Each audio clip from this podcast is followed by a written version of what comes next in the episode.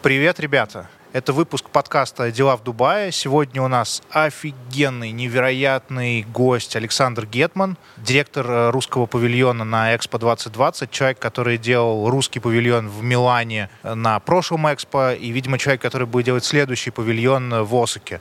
Мы поговорили сегодня с Сашей почти два часа, поговорили про то, как вообще делать дела в Дубае, про местный менталитет, про Рамадан, про то, как здесь летом, про то, как здесь договариваться, какие здесь обычаи. Саша мне кажется, замечательно может рассказать про то, как здесь правильно себя вести, потому что он, строя здесь весь этот павильон, очень хорошо разобрался с тем, как работает вообще ментальность арабского мира и нашей той самой мена вселенной, про которую мы говорим. Живой, яркий, классный подкаст. Супер рад, отличное настроение. Отдельно хочется сказать спасибо э, Driven Cafe, где мы все это дело снимаем. Э, это фантастическая возможность сделать э, подкаст быстро, легко, здорово и так далее. Спасибо огромное, ребята, вам. Спасибо огромное Саше Павлову, оператору, с которым мы все это делаем. Саша, привет. Спасибо тебе огромное. Смотрите подкаст. Будем ждать следующих выпусков. Погнали.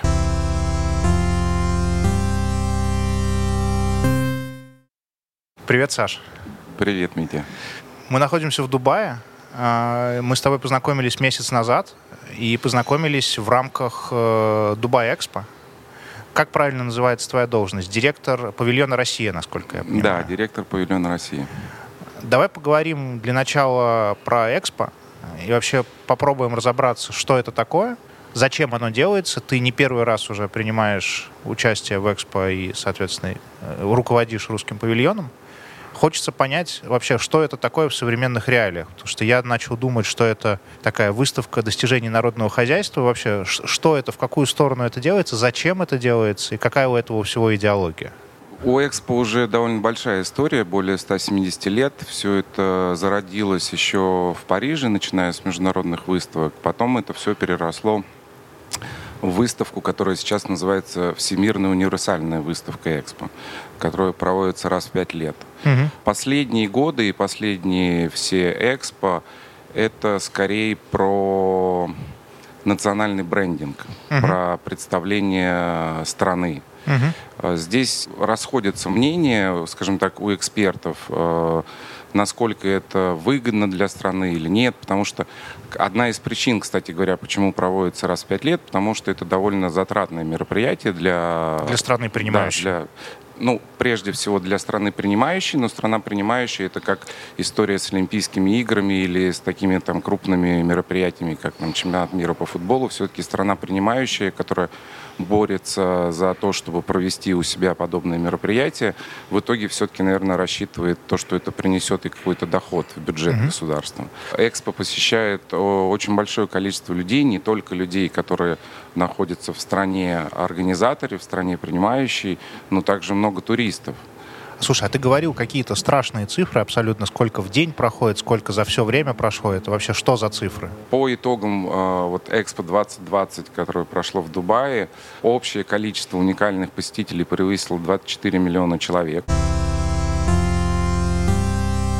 так получилось то, что мои знакомые позвали меня выступить на Экспо. Мы еще не были тогда с тобой знакомы. И, в общем, потом уже познакомились через Машу Федорову. Маша привет огромное и спасибо тебе за такое чудесное знакомство. Я, честно говоря, знаешь, от чего офигел? Я офигел от того, что было все время ощущение, что сейчас мне будут опять клюкву какую-то показывать. Сейчас мне будут показывать матрешек, медведей и так далее. И я когда подошел э, к павильону, это фантастически красивое, действительно очень круто сделанное само по себе здание. Внутри вся эта экспозиция с мозгом, про креативность, мы про это еще поговорим. Но для меня самое главное открытие и какое-то удивление было то, что, вау, оказывается, мы можем показывать на той самой Vanity Fair себя не через какие-то понятные стереотипы которые точно будут продаваться и точно будут иметь успех среди туристов, среди иностранцев, а найти какое-то более элегантное решение и за счет этого элегантного решения в итоге, как я понимаю, очень сильно повысить, ну, скажем так, явку туристов, которые к вам ходили и вообще радовались этому всему. Идея как раз-таки, которая была создана группой компаний «Симпотека» и дизайн павильона и архитектура, созданная Сергеем Чованом, как раз были направлены именно на то, чтобы показать Россию не какими-то стандартными и шаблонными методами, а именно вот через э, разум, через э, креативный разум. То есть девиз у нас у павильона был это творческий разум, определяя будущее, угу. который как раз очень хорошо пересекается с основным девизом Экспо 2020. Это угу. соединяя мы создаем будущее. Это Экспо, оно уникальное по своей сути, э, потому что начиная от площади, э, которая занимала территория, это 438 гектар, то есть ничего подобного еще не было. А, и прежде всего это количество стран-участниц. То есть угу. Объединенные Арабские Эмираты, Дубай и организаторы сделали, ну, если не сказать невозможное, то приблизились к этому, потому что собрать 192 страны – это практически все страны мира. А, организаторы придумали, я не знаю уж самостоятельно или совместно с Международным бюро выставок, а, новую категорию павильонов. То есть если Раньше на подобных выставках существовало две категории павильонов. Это self-build, то есть когда выделяется земельный плод в стране, страна-участник уже делает собственный дизайн павильона, собственную архитектуру, собственную внутреннюю застройку. Uh-huh. Вторая категория, которая существовала, это rented. То есть это павильоны, построенные страной-организатором, где предоставляется площадь, и страна уже выражает себя только с помощью внутренней экспозиции. Mm-hmm. И здесь появилась третья а, категория, это assisted, а, когда организаторы взяли на себя практически все расходы. То есть они приглашали страны только вот приезжайте и участвуйте. При, приезжайте, расскажите, что бы вы хотели да. сделать, мы поможем. Абсолютно. Ну, то есть предоставлена площадь в павильоне, а, выделен бюджет на внутреннюю застройку, а, выделен бюджет на карго-перевозки, обеспечено проживание для команды. Ну, понятно, наверное, существовали какие-то лимиты на все mm-hmm. это, но mm-hmm. тем не менее. Ну, то есть вот полностью обеспечив страну, а, таким образом они смогли собрать такое количество стран-участников. Слушай, мне, мне, знаешь, нравится, я здесь месяц, и мне нравится, что, с одной стороны, действительно у них, э, у арабов, в смысле, есть вот это вот стремление сделать самое большое, самое крутое и так далее, но вопреки какому-то частому мнению, я много раз его слышал э, и в России, и где-то от европейцев, нету такого, что просто вот так вот заваливают деньгами бездумно, то есть как будто бы очень хорошо люди понимают, как и что надо делать. Мне очень понравилось, вот мы э, ездили на встречу с министром экономики туризма Дубая, что заходит э, человек, который говорит на идеальном английском, э, веселом, легком английском, без официоза, без всего этого, и говорит, э, we all know that we're super wealthy, что мы очень хорошо зарабатываем, мы очень богаты. И единственное главное, что нас вообще интересует, это prosperity and happiness, то есть процветание и радость тех людей, которые живут в Дубае. Мне кажется, что сама по себе эта мысль, что мы хотим сделать круто, поэтому мы создадим все возможные условия на экспо, чтобы все приехали и все получилось, и мы от этого гораздо больше выиграем, как будто бы такая очевидная, но как будто бы очень редко встречаемая. То есть никакие другие страны так не делали никогда. Но очень важно то, что ты на это обратил внимание, что это не бездумная трата денег. То есть это действительно попытались, и я считаю, это удалось э, сделать очень интересное и яркое событие обойти, кто имел возможность и время обойти там, допустим, все страны, ну или какой-то хотя бы э, основные павильоны этих стран, mm-hmm. посмотреть на страну, что она из себя представляет, попробовать местную кухню, кстати говоря, это практически каждый павильон э, что-то делал, что-то делал, да, то есть очень популярная тема появилась на этом экспе, это э, руфтопы, где э, люди вечерами собирались как посетители, так и экспостав, и то есть такие места силы. Павильон Бельгии, вот все эти люди запомнили. окей, благодаря ресторану, но тем не менее. А там такой должен был быть какой-нибудь классический ресторан, вафли, пиво, что-то такое? А, там а, было два ресторана. А пиво, наверное, вряд ли, наверное, они Нет, не продавали? Пиво, пиво, да. Почему? Можно, да, Да. было? На территории Экспо была разрешена продажа алкоголя. А, ну у вас Есте- водка да, была. Естественно, в специально отведенных местах, которые ты сразу обозначал, Ага. при наличии определенных э, ограничений, которые действуют в стране. Ну, то есть это не продается алкоголь на вынос. Мгм. Нельзя, чтобы это было видно как-то там э, с улицы. Ну, в общем, такие. Ну, довольно лояльное было отношение. Все павильоны, кто открывал какие-то вот точки общественного питания и хотел, было такое желание, там, допустим, продавать также алкоголь, получали лицензию, продавали, поэтому там Ты здесь два года, да, про- прожил, пока готовил это? Ну, бо- нет, в течение... То есть с 2019 года, когда у нас там был заключен контракт на выполнение этих функций по подготовке и обеспечению участия, это были командировки. На постоянной основе нет, это где-то там с э, середины сентября, ну, Мгм. вот по первые числа апреля. То есть уже в период именно оперирования э, павильона, в период проведения мероприятия. В чем твоя задача как э, директор павильона? Ты отвечаешь за, ну, как сказать, за бюджет и за то, чтобы все было сделано, или какая-то креативная часть на тебе? Чем, пытаюсь разобраться, чем ты занимаешься, или вообще всем? Если ты участвуешь э, в этом процессе с самого начала, то есть вот э, с подготовки, условно говоря, контракта, потом э, с э, контроля хода исполнения строительства, внутренней застройки, то, естественно, ты погружаешься во все это. И в стройку, и в коммуникации, и в идейную составляющую, и как это реализовывается. Затем ближе уже к периоду э, оперирования павильоном, в период проведения мероприятия, э, ты занимаешься подбором команды. Ты заходишь в павильон, понятно, что ты видишь каких-то людей, работающих там, но ты не представляешь все равно этого количества. В обычный день это порядка там 50 человек, которые работают там для того, чтобы э, этот дом жил и принимал гостей. Потому как что- большой ресторан. да, потому что получается.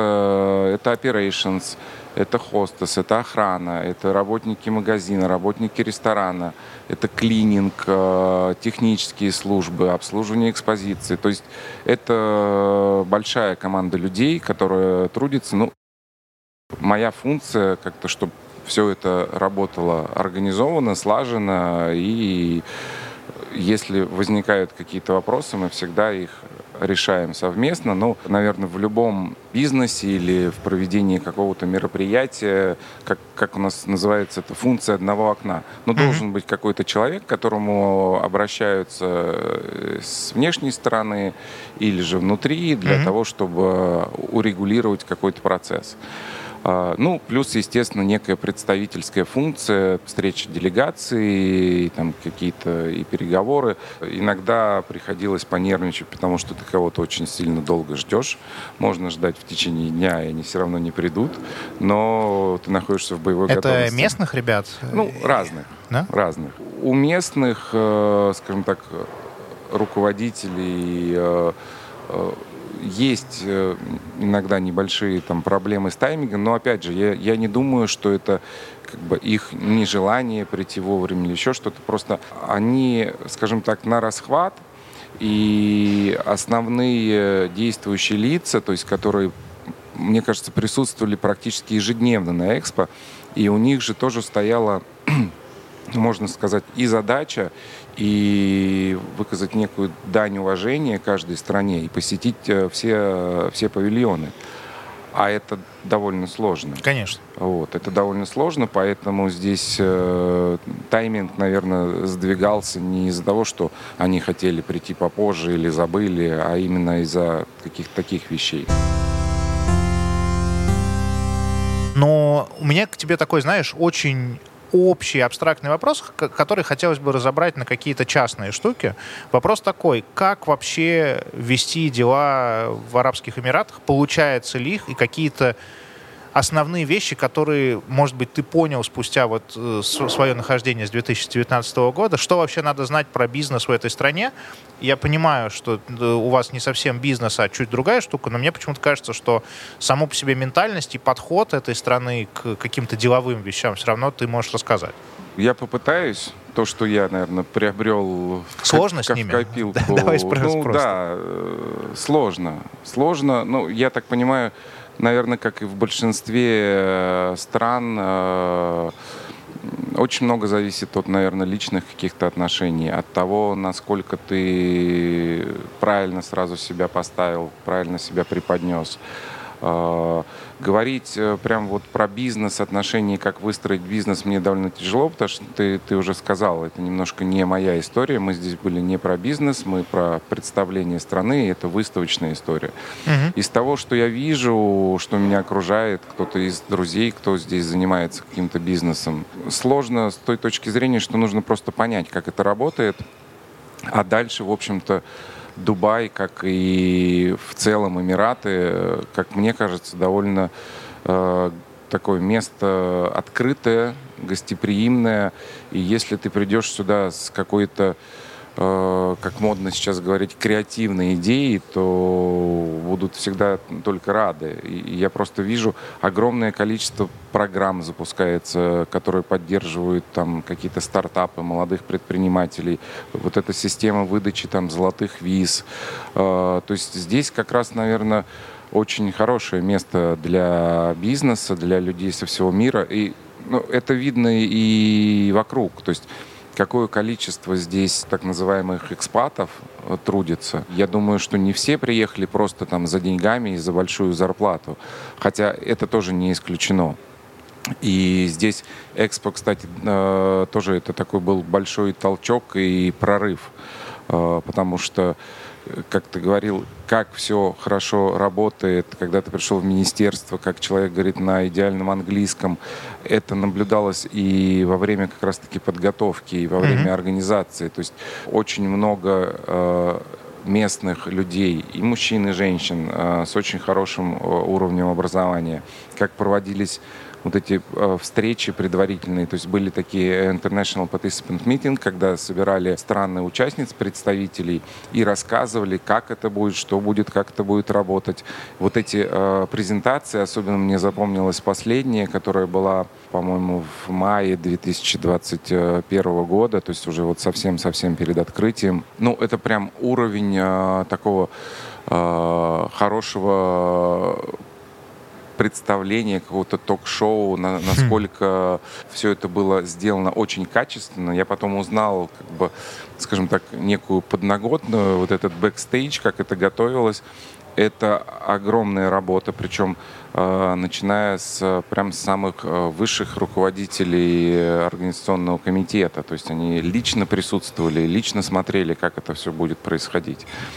И это было проведено на высочайшем уровне. Я сейчас даже отбрасываю то, что всегда это проходило там в каких-то хороших отелях, в хороших болрумах, с хорошим обеспечением, звуком, светом, э, совсем. Но просто именно уровень подачи э, материала, уровень подготовки спикеров просто поражал. Но среди этих спикеров были как местные, так и как раз вот я говорю, люди, которые приехали сюда трудиться на период экспо, наверное, кто-то из них останется. Организаторы постарались собрать такую очень мощную, высококвалифицированную команду со всего мира. Там были, кстати говоря, и русские ребята в, mm-hmm. среди экспо-стафа.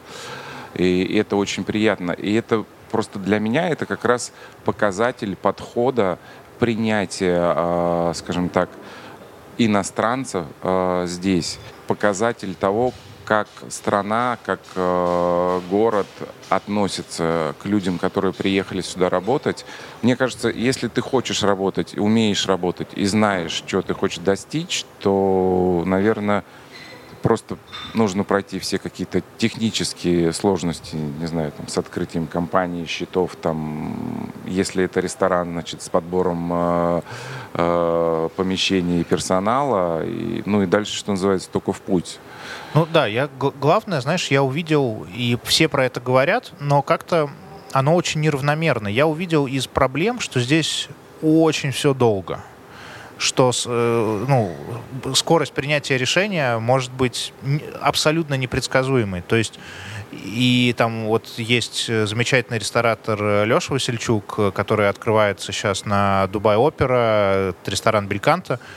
Вот. Он говорил то, что очень много времени они потратили, просто получая какую-то одну бумагу, там, определенную, и это не потому, что их там как-то морозят. Ну, просто говорят, не, ребят, сейчас не получится, надо подождать две недели. И это даже как будто бы не вопрос денег, я тут не скажу, так это или не так, но как будто бы скорость э, реакции очень низкая. Это так, не так, как-то вы с этим столкнулись? По моим личным ощущениям, да, наверное, это так. Но это то, к чему просто нужно быть готовым, чем нужно свыкнуться. И это действительно просто ну, наверное, так работает э, система. Зато она в итоге все равно работает. Mm-hmm. То есть, если ты начал какой-то процесс, то можно быть уверен, что ты его закончишь. Не на таких скоростях, к которым привыкли мы, не знаю, в Москве. Ну, здесь есть некие отличия, э, начиная вот от сервисов таких, где ты или в онлайне работаешь, или в офлайне с живым человеком, что немножко не та скорость реакции. А, но я думаю, что это тоже, наверное, как-то со временем будет меняться, особенно с а, развитием а, здесь какого-то бизнеса. Хотя кажется, что практически все сектора уже как-то освоены более или менее, но, наверное, это не так. Наверняка есть еще какие-то ниши. И я думаю, что с притоком людей э, сюда из разных стран, э, каких-то специалистов, э, которые как раз готовы работать по-другому, наверное, это и, и можно изменить. Ну, ну, нужно понимать, стране 50 лет.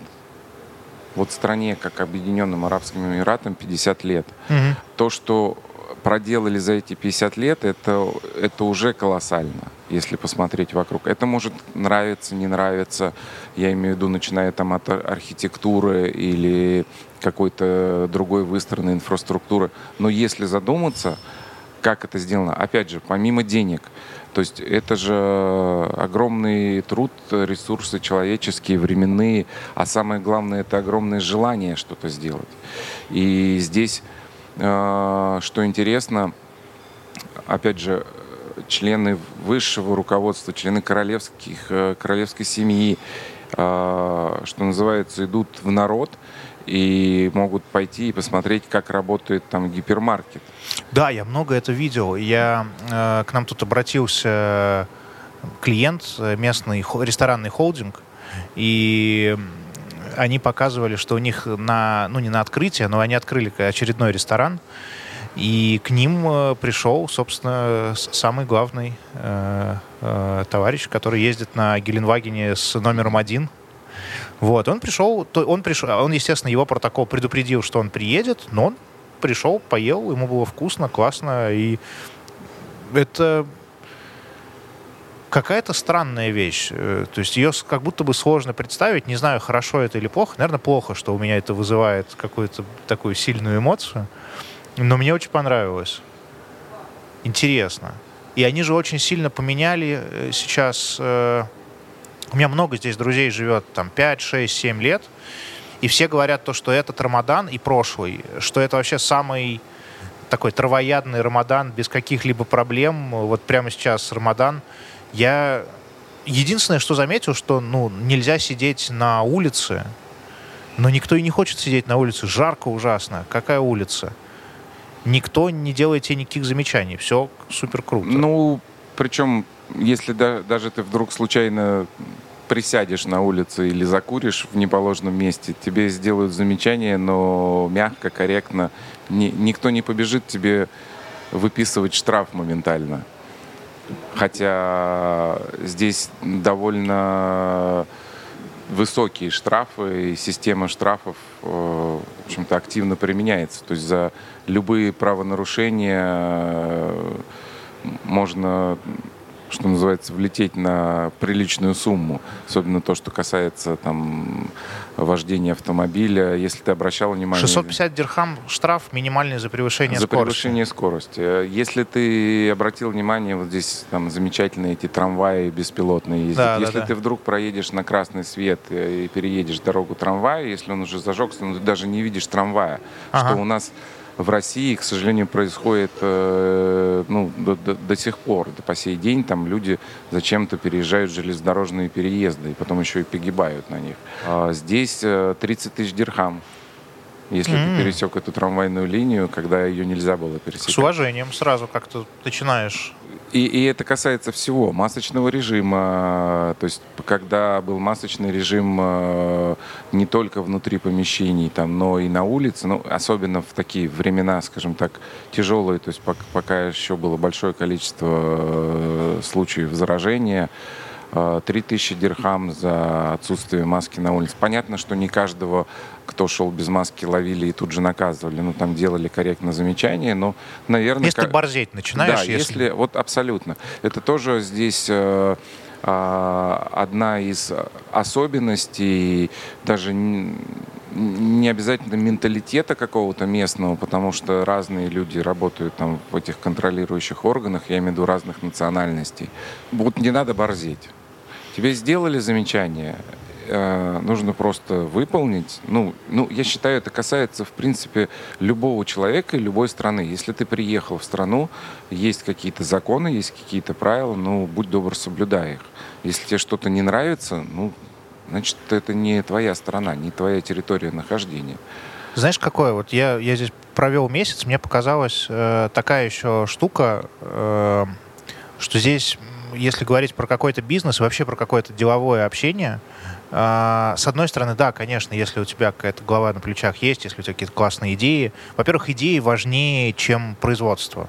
То есть любой, неважно, кухня на ресторане, реклама, все что угодно. То есть с точки зрения произвести, не знаю, купить дорогое оборудование, они все это могут сделать. Ну, здесь просто деньги и все. Да, да, да, да. С точки зрения идеи это сложнее. Но мне знаешь, что, на что я обратил внимание? Насколько, в отличие и от России, и от Европы, и от Штатов, здесь по-другому работает институт вот этого интродакшена. Что то, кто тебя и как тебя представил, в сто раз важнее, чем любое твое портфолио, кто ты, что ты, из какой ты страны, какие у тебя награды или отсутствие наград. Если есть человек, который классно про тебя сказал, что вот это вот э, Саша, и он вообще самый лучший специалист э, по проведению экспо в мире, то ты тут же становишься этим человеком. Это странная, интересная реальность. Ну, я об этом и сказал э, в самом начале, отвечая на твой вопрос, что, что важно, важно какие как бы, моменты основополагающие, что вот личные связи и вот, да, и Мгм. вот этот личный интродакшн, он важен. Ну, здесь единственное, что потом нельзя ударить в грязь, в грязь лицом. Если Конечно. тебя представили, рекомендовали, э, то нужно уже соответствовать. Ну, то есть еще, еще же очень, на самом деле, маленькое само по себе королевство. И, ну, все, все друг друга знают, как будто бы. Среди э, руководства уж точно все друг друга Нет, знают. По большому счету, наверное, да, представители какого-либо бизнеса, ну, скажем так, направления, наверняка все знают друг друга. Ну, плюс еще какие-то смежные э, там направления. Ну и просто, ну, кстати говоря, вот и Экспо в этом случае тоже же была очень уникальной площадкой, потому что как мы до этого говорили, помимо вот этой идеи национального брендинга, как э, страна показывала себя, Мгм. ведь еще э, со стороны организаторов э, была проделана огромная работа, и это же не просто стояли павильоны и ходили посетители, Э, это было 11 тематических недель, а, посвященных разным темам, там, от космоса до медицины, окружающей среды, э, которые были разбиты, соответственно, на слоты в течение полугода. Это было проведено огромное количество деловых мероприятий, культурных, э, весь интертеймент, то есть э, если ты успел э, что-то застать, то есть количество шоу, которые были ежедневно на экспо. Ну, и они все бесплатные, да, были? Еще, они кстати? все были бесплатные, да, то есть это было основное, это была политика экспо именно в этом направлении. То есть единственное, что естественно, на какие-то концерты, ну, я не знаю, там был концерт Coldplay, э, допустим, куда многие рвались, mm-hmm. э, или Black Eyed Peas, а, это было ограниченное количество билетов, которые выдавали, разыгрывали среди посетителей, ну и угу. какое-то количество выдавали там или экспостафу, или, ну, условно, вот как... Ну, чтобы, простой... опять же, не было давки и не да, было... Да, угу. Самый простой пример, э, вот на Coldplay нам на павильон выделили один билет. Вот. С уважением. Да. Хорошо. Хотя бы один. Кто пошел? Сейчас скажу, кто пошел. Тоже была история, поскольку желающих очень много. Э, то есть перед концертом начинается вот эта вся движуха, все узнают, где, как достать, что, почему когда э, мне принесли этот билет, организаторы, я, естественно, тоже хотел сходить бы на Coldplay, но я просто подумал, что, наверное, самое справедливое, это мне идея пришла буквально там в три секунды, придумать некий конкурс ага. среди, ну, среди, естественно, своей команды. То есть билет на павильон кто-то должен пойти, я считаю, от павильона.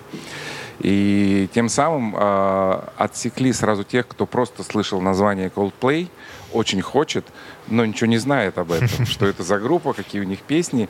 Я очень быстро придумал э, три вопроса, ну, условно, не знаю, там имя солиста, имя, название, по-моему, первого альбома и, и название последнего альбома. Ага. И у нас... Э, Я бы уже не прошел. У нас существовал общий чат, где все были из команды. Все, выбросил эти три вопроса в чат.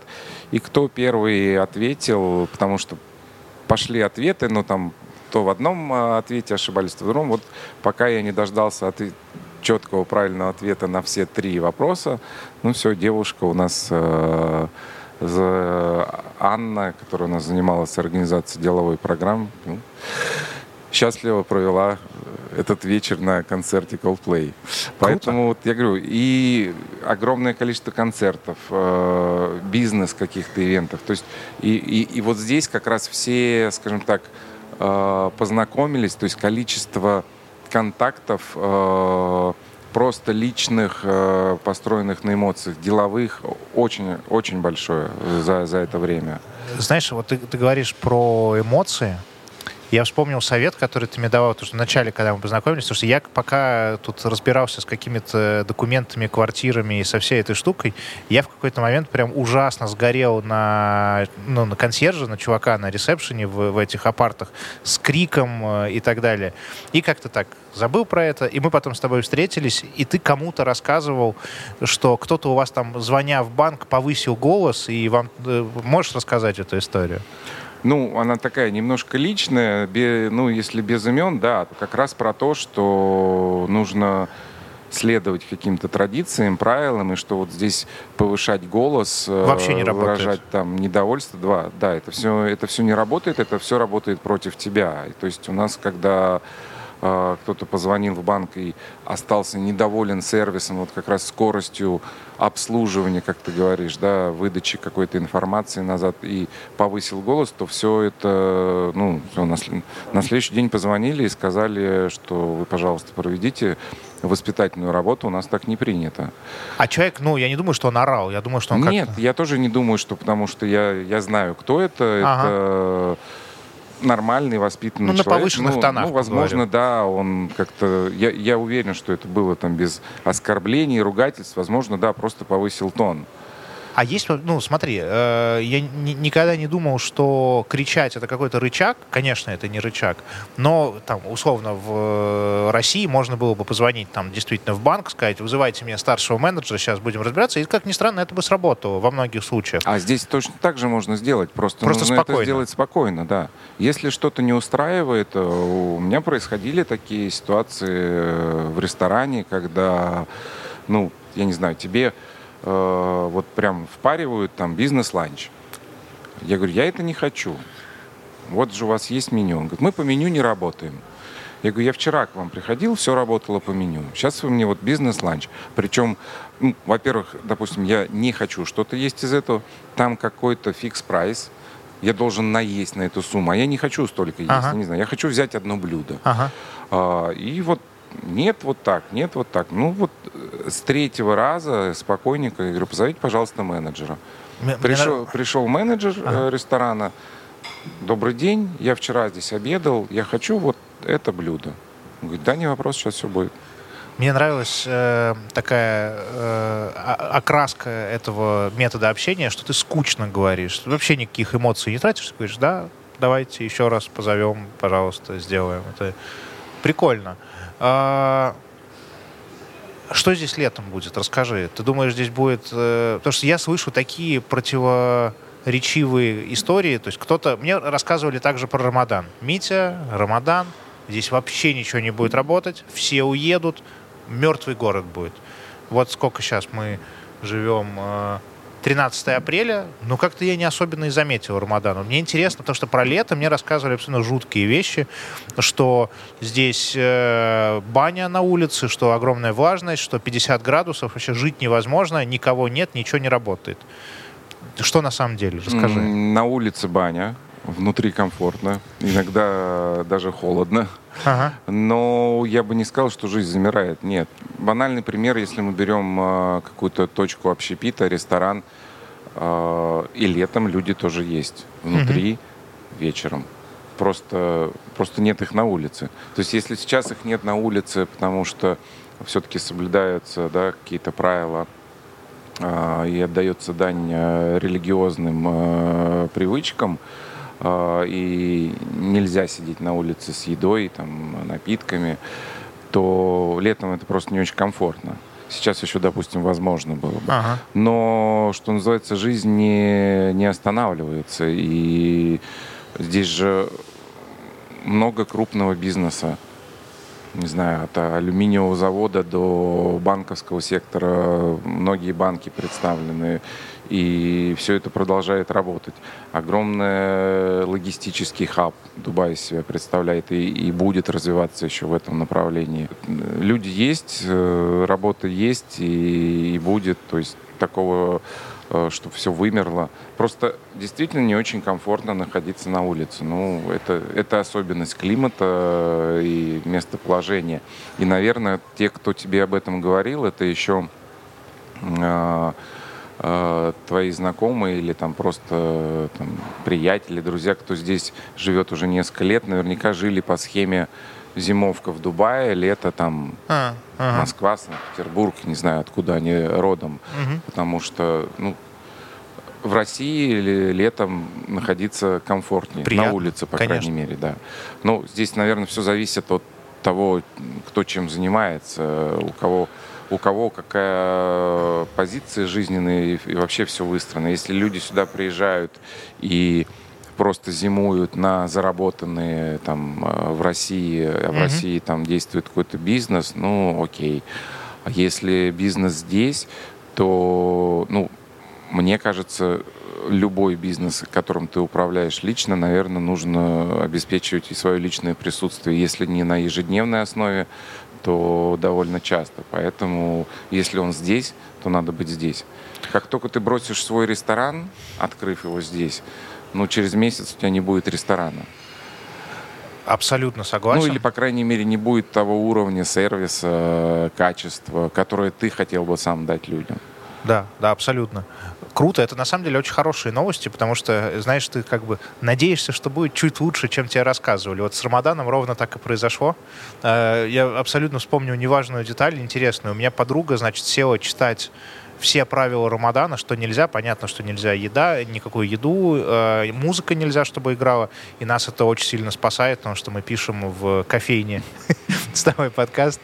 Э, Значит, и она нашла интересную штуку, что по правилам Рамадана нельзя глотать слюну.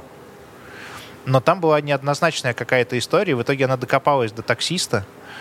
И говорит, типа, объясните, пожалуйста, можно слюну? И он говорит, ты можешь глотать слюну, если ты не воспринимаешь как влагу, как воду. Если, ну, просто это естественный рефлекс. И действительно, потом мы там проверили несколько человек, спросили, такие, ну да, да, это вот прям важно. Ну, значит, это зависит только от тебя. Да, я подумал, То, что, что... у тебя в голове. Да, Как- я подумал, что это какая-то, ну, очень правильный подход. То есть, да, у меня есть э, пост, я там не пью воду. Я пришел в один из дней, я пришел в Virgin, там, с симкой разобраться. И я пришел ровно там в 6.30 вечера, когда уже началась молитва по всему торговому центру, она началась. И абсолютно, продолжая со мной говорить, этот консультант по симкам говорит, да-да-да, одну секунду, взял э, первый раз он за, за сколько, за 14 ну, часов. Ну, наступил, да. Да-да-да, он сделал глоток и абсолютно спокойно со мной продолжил mm-hmm. говорить, то есть не было никакого никакой надстройки, что я должен что-то, ну, как бы я с уважением, он с уважением. И мне кажется, мне очень это понравилось в Дубае. Мне очень понравилось это в Эмиратах, потому что как будто бы нету э, демонизирования какого-то, да, своей религии или твоей религии. Хочешь так, так. так ну, типа, личное твое дело, э, и вокруг этого мне показалось, что много интересного можно здесь строить. И мой, мой, на самом деле, следующий вопрос такой. Вот ты здесь много провел времени, ты видел с разных сторон там и ресторанную индустрию, и ту, и другую, и третью, и четвертую. Э, в какую сторону вообще интересно смотреть, если здесь открывать бизнес? Чего здесь не хватает? Что, как тебе кажется, здесь было бы вообще ценно?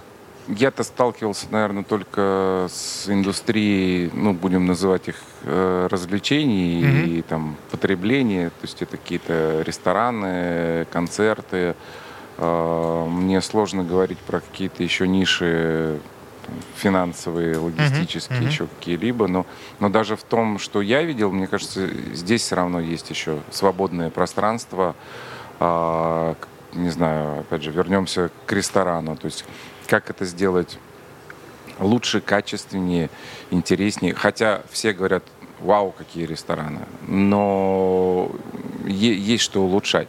Начиная с уровня сервиса, начиная там с какой-то там подачи блюд. И, не знаю, и, наверное, это касается и индустрии развлечений э, там, с точки зрения организации концертов. То есть Дубай активно развивается и в этом направлении. Очень показательный, кстати говоря, пример. Это тоже было немножко связано с Экспо, то, что произошло.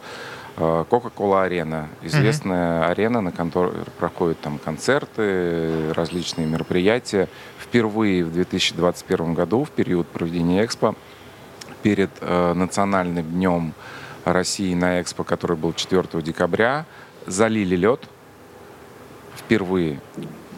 Провели выездной матч э, Акбарса и э, Омского авангарда. И это был, причем, не показательный матч, как там матч uh-huh. всех звезд. Это был э, регулярный матч КХЛ, uh-huh. просто на выезде. Э, и, ну, вот эта вещь уникальная, которую мы, с одной стороны, мы как э, со стороны России э, провели некую, скажем так, пропагандистскую работу э, нового вида спорта, скажем так, для Дубая, ну, как бы не, ага. не, не, не сильно вяжется, да, там, хоккей и Дубай. Ага. А, а Coca-Cola арена, с другой стороны, это очень хорошо восприняла и с интересом. Ну, то есть, ну, для них это тоже это прям был такой первый опыт.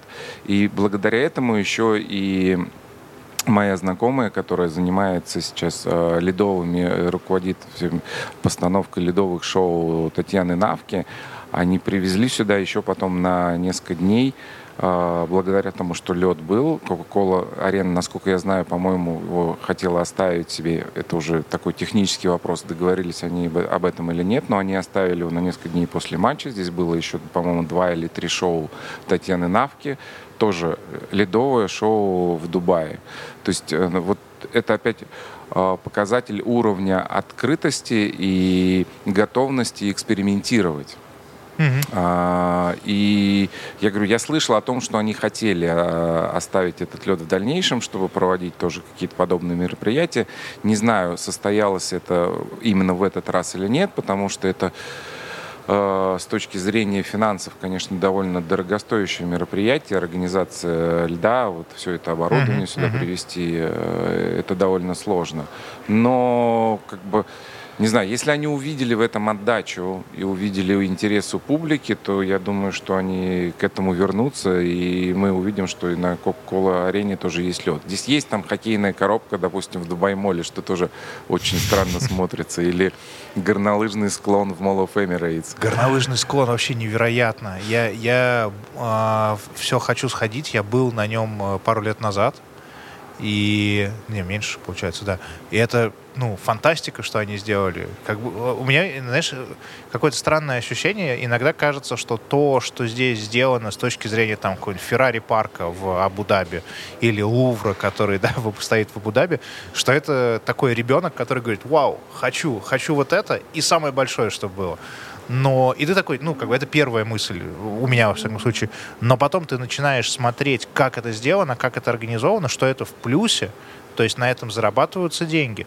И да, это выглядит как э, какая-то игрушка, но на самом деле это хорошо спланированный процесс, и это поражает. Такого, по-моему, вообще нигде нет. Я не видел никогда в жизни.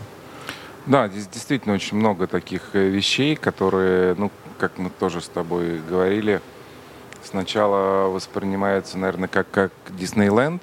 Ага. Но Диснейленд довольно качественный, с хорошим уровнем исполнения. И безопасный, наверное, и еще важно. Да. Это мы про это не говорили, хочется просто такое сказать. Я офигел, насколько здесь не то чтобы безопасно, понятно, что безопасно, насколько это чувство безопасности здесь есть. Абсолютное ну, какое-то. Ну, это то, к чему здесь э, начинаешь привыкать, что ты там не закрываешь машину, э, ты на не знаю, на пляже э, идешь спокойно, оставляя там телефоны, личные вещи. Понятно, что, не, наверное... Не делаешь этот оберег под полотенце, Абсолютно, да, да. да.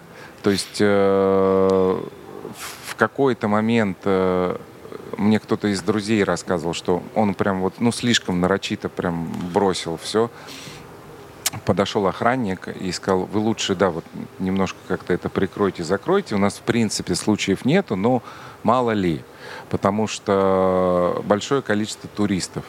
И э, это скорее может сделать некий приезжий турист, но не ну, я имею в виду совершить какую-то мер, мелкую кражу, нежели mm-hmm. человек, который здесь работает, э, mm-hmm. может быть, получает даже не самую большую зарплату, но для них это прям абсолютное табу.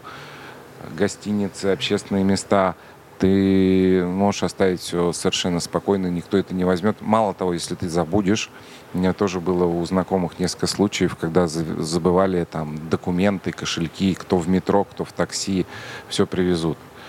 А если вдруг э, совсем кто-то не дружит уже с головой, э, совершит кражу, и у меня это было в павильоне в последние дни, то всех очень быстро находят. Вот у прям... вас нашли вора? Да, у нас э, группа товарищи думали, что они сделали это все очень незаметно, но весь павильон в камерах, так же, как и весь Дубай. А что это, сувенирка или что, что да, это было? Да, это был сувенирный магазин, это был карт-холдер, э, который стоил, э, ну, на Экспо вообще все цены были повышены. Но все равно это, скажем так, это не цена свободы. Он стоил, по-моему, или 400, или 500 дирхам, кожаный карт-холдер, который люди э, украли. Э, это все было видно по камерам, э, сообщение в полицию. Э, и это произошло в 11 с чем-то часов там, утром. Причем люди были в павильоне еще в масках. Ага. А, но, соответственно, работа камеры и системы а, распознавания лиц — это павильон, видимо, потом территория Экспо. И они, собственно, в этот вечер уже улетали на родину. Ага. Ну, вот в аэропорту их и задержали. И что, что, что их ждет? Ну, нам подробности не говорили, нам сказали, что все, вот э, злодеи пойманы, картхолдер сейчас Какая будет, глупость, будет, будет сейчас возвращен, и это действительно через час нам полицейский привез картхолдер в конвертике под камеру, все показал, что он нам все, все вернул. А, а люди, говорят, они под расследованием. Ну, я потом самостоятельно просто изучил этот вопрос, мне просто было интересно. Вот такая так называемая мелкая кража, это там, а, если я не ошибаюсь, до там от двух до шести месяцев тюрьмы и порядка там до 20 тысяч дирхам штраф. Вот, собственно, то, то Слушай, что я но... сказал, цена свободы. Да, но это, это я готов спорить, это не люди, которые пришли украсть. Это такое, ну, типа, развлечение же, скорее всего. Ну, не, я не могу представить себе, что... Не знаю, или болезнь, или... Ну, ну и, и, э, ну, к сожалению, это не единичный случай. У, у нас как-то вот э, мы практически полгода проработали Э, вообще без подобных инцидентов. Хотя, если ты заходил в магазин, то есть это устроено все э, очень открыто, все в открытом доступе, нет никаких там прилавков закрытых там или еще что-то. Вот, ну, условно mm-hmm. говоря, ты можешь подойти, как взять, посмотреть любую вещь, ну и так, наверное, теоретически взять ее и уйти с ней. Потому что, ну, Э, магазин, учитывая там его еще конфигурацию, два работающих человека, естественно, не могут уследить за всем глазами. Uh-huh. Вот, но просто настолько действительно спокойно и безопасно себя чувствуешь, что они, что называется, они даже не парились на эту тему. Uh-huh. Это вот действительно произошло в последнюю неделю, два случая, вот этот и второй, когда человек, опять же, там, смахнул галстук, причем, наверное, ну так, в пакет, походя. А, и дальше на него, может быть, и не обратили бы внимания, а, потому что ну, не всегда кто-то сидит и мониторит камеры. Ага, ага. Но он потом схватил нашу матрешку. Вот это было, видимо, ошибкой. Нельзя трогать символ. Он схватил матрешку и начал ускоряться, то есть он попытался убежать. И вот здесь уже камеры, э, все, его камеры схватили, причем не мы его даже. У нас, допустим, охрана не имела права прикасаться э, к посетителям. То есть это такая функция... Ты снимаешь, передаешь просто? Да. То есть они там следили за общим порядком, управлением потоком, никого руками не трогали. А, здесь, опять же, все по камерам, передали в полицию, но его задержали прямо на территории еще. Он даже не успел выйти. Я, знаешь, еще закрываю эту тему, про что мне много рассказывали, что если ты вдруг сталкиваешься с каким-то случаем, что тебе, ну не то чтобы даже угрожает, а, наверное, хамит кто-то сильно по WhatsApp, тебе там пишут какие-то неклассные сообщения, ты точно так же можешь сделать скрин, отправить в полицию, сказать, ребят, что-то тут, ну, как бы нехорошо происходит. Да, да. Я это, пытаюсь... Это, и, это и, и письма, и переписка в WhatsApp, и, и высказывания личные, причем, э, ну, условно говоря, можно даже, наверное, это не фиксировать как-то. Если ты сделаешь заявление в полицию, они, по крайней мере, отреагируют. Дальше уже вопрос там ага. доказательной базы, ну и как поведет там себя человек, потому что, ну, здесь при всей строгости законов, э, если ты что-то вдруг нарушил, но я не беру какие-то криминальные вещи. Это, ага, опять же, вот ага. из опыта моих э, знакомых и друзей. Если ты быстро понял, что ты сделал что-то не так, признался, сознался, извинился, то и к тебе будет тоже лояльное отношение. Я вот как раз пытался сложить какое-то свое отношение к этому, потому что, с одной стороны, ну, с позиции того, кому там нахамили условно в WhatsApp, да, это, конечно, классно. Это такой, ребят, тут есть проблема, давайте-ка мы ее решим. Но ведь можно на это и с другой стороны посмотреть, что это такое вообще стукаческое, полицейское, очень жесткое государство, но по какой-то странной причине, может, это какие-то розовые очки, может быть, еще что-то. У меня нет ощущения, что мне это не нравится. Мне это нравится. Мне нравится, что если мне кто-то пишет гадости, я могу сказать, чувак, еще раз, я ну, не буду с тобой там драться, еще что-то, я буду вынужден это сделать. Я, но это же, с другой стороны, это такой абсолютный контроль и не понимаю, вот какое у тебя к этому отношение? Ну, вполне позитивное да? и принимаю эту позицию, потому что э, с одной стороны э, ты с помощью этого, условно говоря, контролируешь кого-то другого, ну, эмоции, и, а с другой стороны, это некий самоконтроль.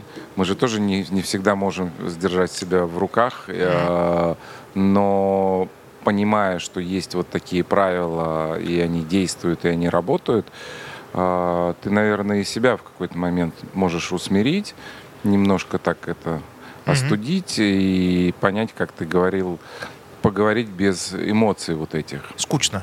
Да. Ну, может быть, это скучно, но это... Не, я ну, положительным. Да, да, это...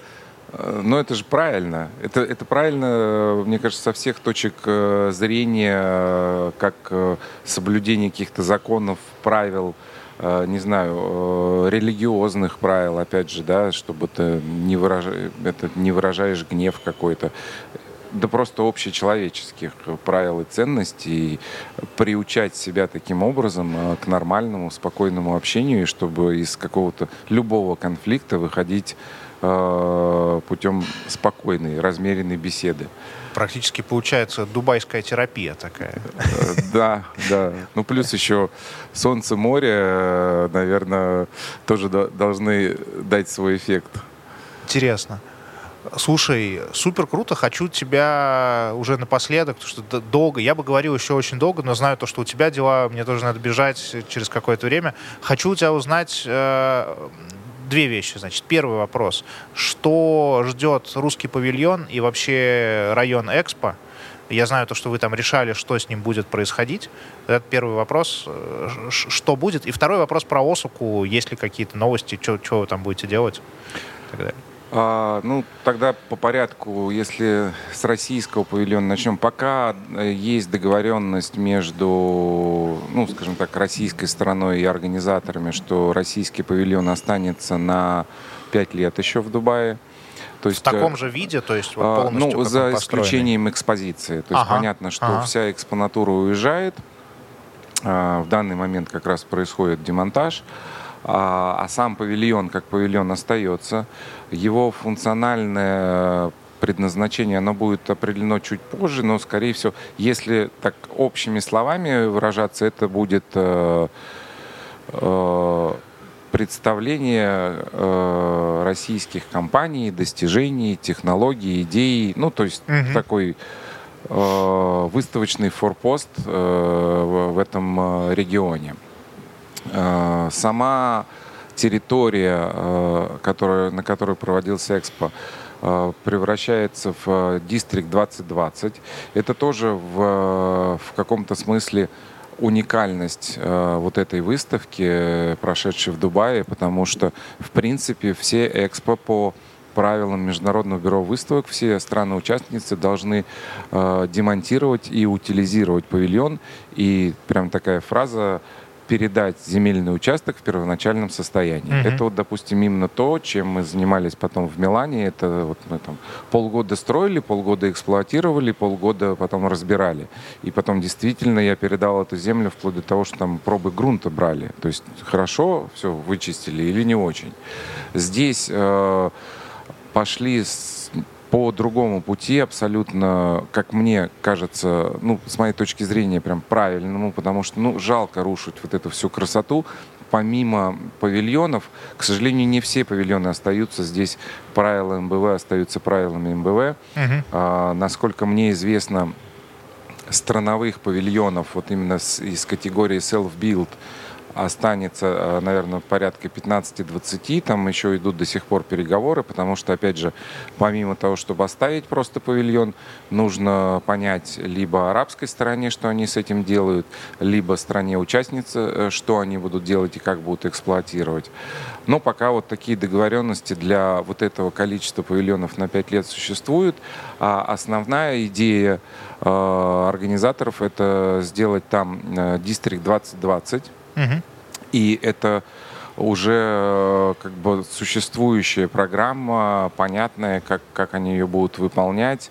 Э, Это основная идея создания района э, так называемой 15-минутной доступности, когда ты из э, любой точки можешь э, попасть в другую точку за 15 минут либо пешком, либо на самокате. То есть вся эта инфраструктура остается.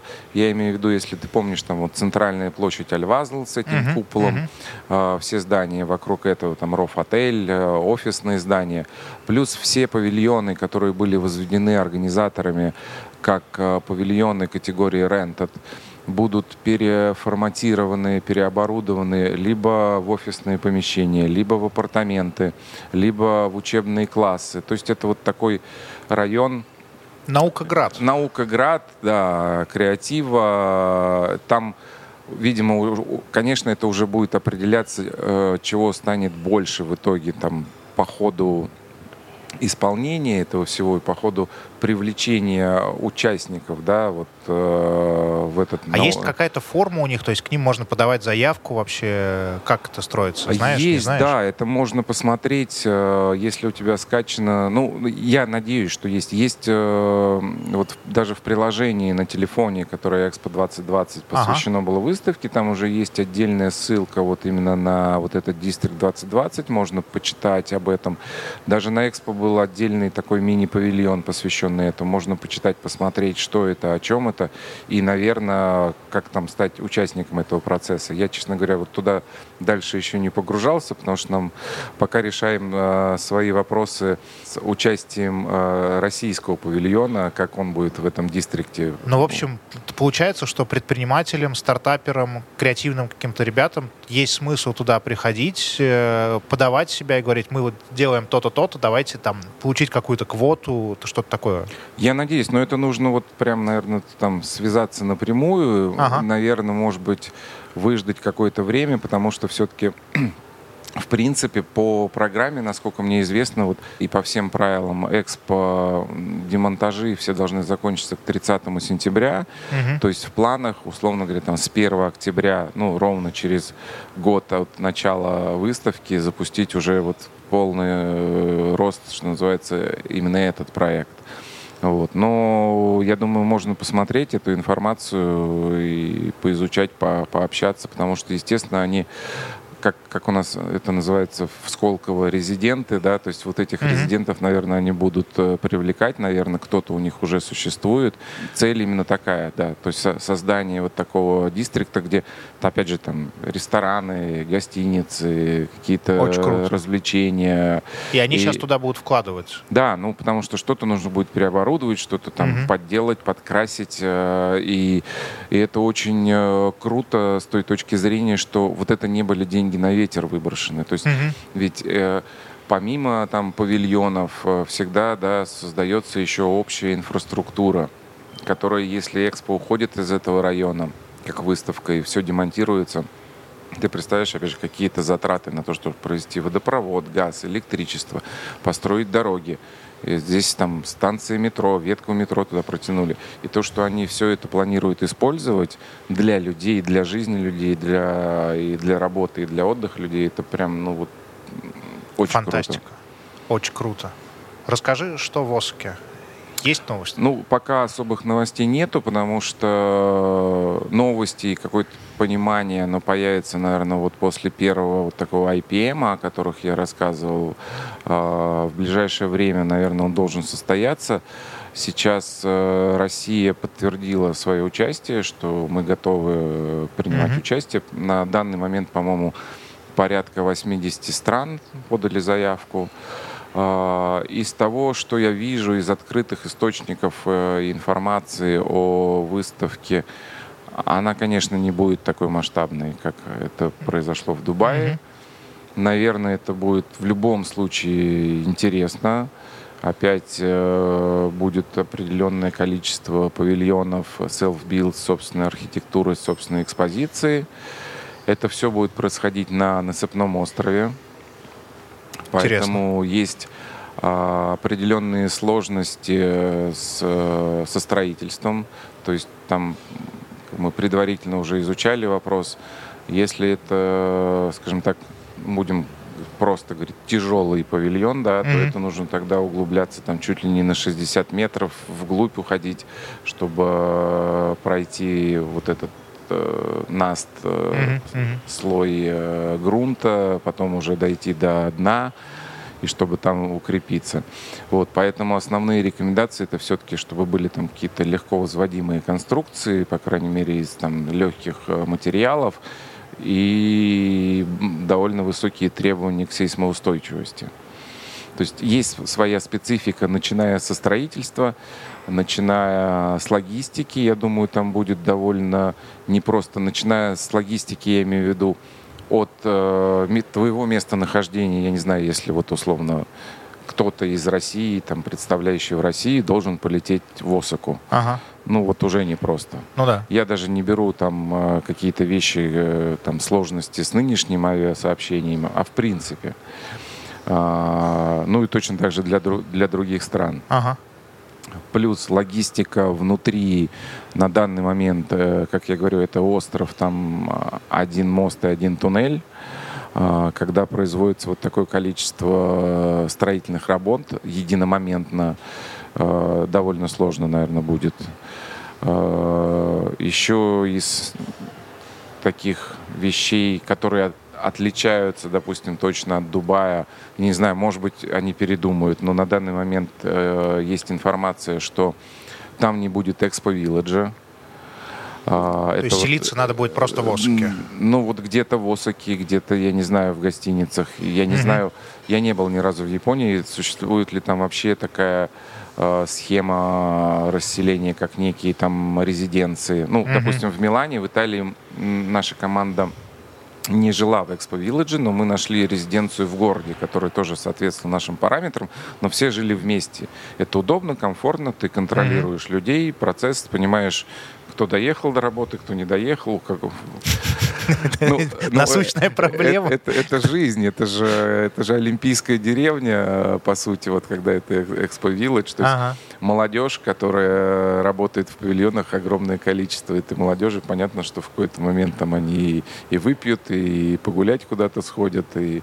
Но зато, когда это все под контролем, э, условно говоря, в одном куске, то все примерно понимают, где кого можно искать.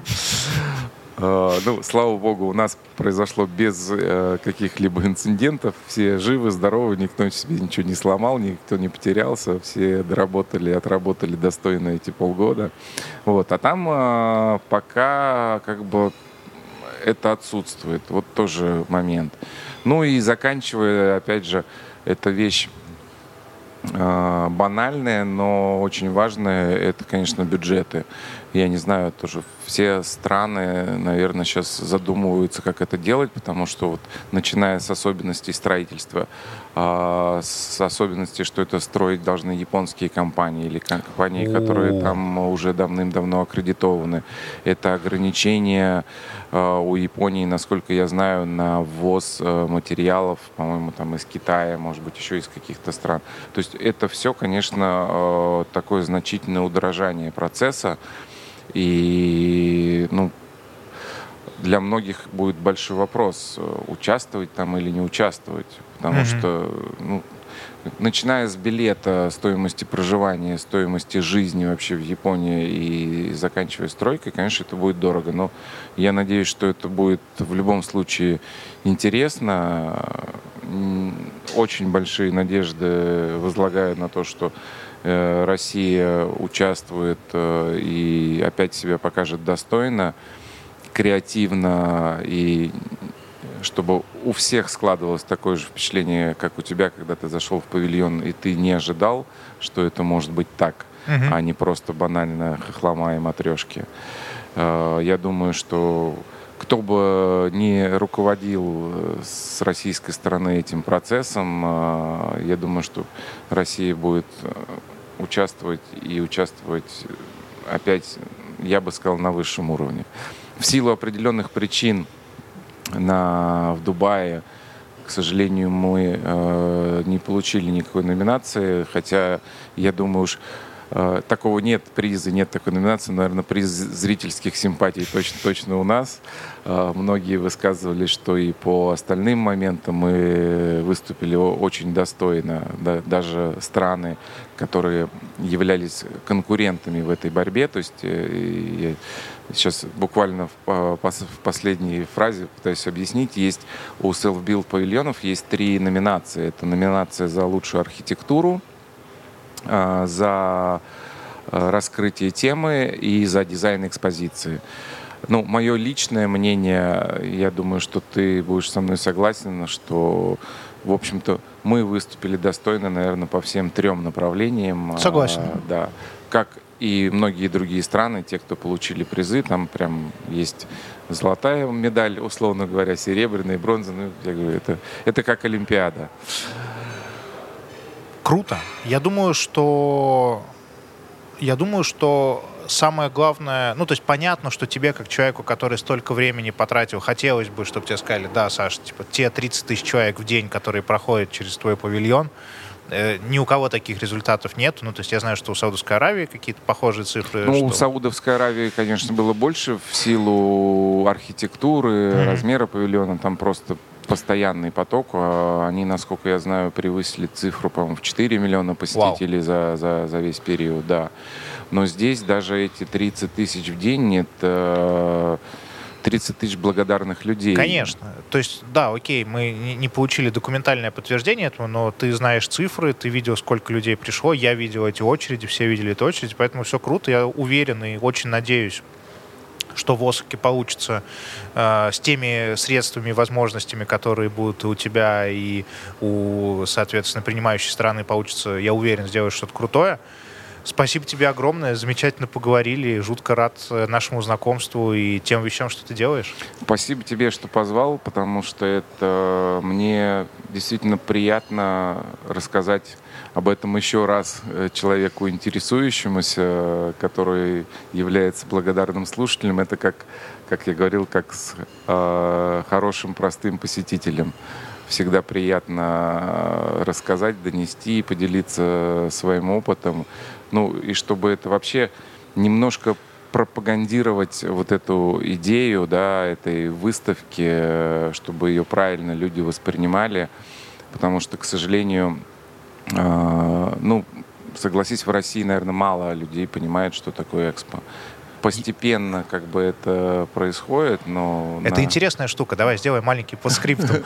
Потому что я помню, что я был в Италии, а, когда было экспо.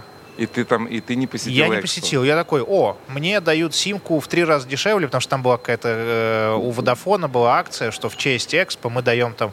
Я такой, ну, прикольно, у меня будет симка. И я такой, ну, что, что мне там делать?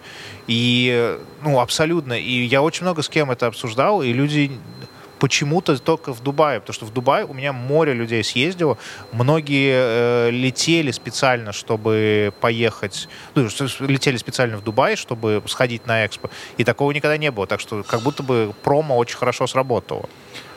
Сработало, но все равно, знаешь, хочется, хочется большего, потому что все равно, вот даже среди каких-то моих, э, ну, среди, условно говоря, близких, друзей и знакомых, они уже там и в Милан приезжали, ну и плюс поскольку я вовлечен в этот процесс, я всегда об этом рассказывал и когда привлекал, завлекал. Но нашлись даже те, которые, э, прилетев в Дубай, э, проведя здесь неделю или две, э, не смогли дойти до экспо, при том, что я лично рассказал, вы дойдите, вы посмотрите. Он говорит, ну вот отношение, говорит, ну выставка. У всех такое отношение. Надо это продавать это, как парк развлечений. Да, что это какой-то вот какая-то выставка, действительно, как э, ВДНХ. Ага. Вот придешь, здесь стоит, э, не знаю, американский самолет, Э, здесь э, самый большой пирог, который мы трактор, смогли приготовить, да, вот такой. Вот большой да, пирог, да, большой да, хот-дог. Да, да. Вот, ну ты сейчас уже понимаешь, да, что это совсем не так, что это вообще про. Мне кажется, про надо другое. реально продавать как парк развлечений. Э, я в шоке был от того, как это вечером выглядит, как это все. Давай заканчивать. Нам уже тут пищит какая-то сирена, что что-то случилось. Намекает. Спасибо тебе огромное. Супер круто. Спасибо, спасибо еще раз.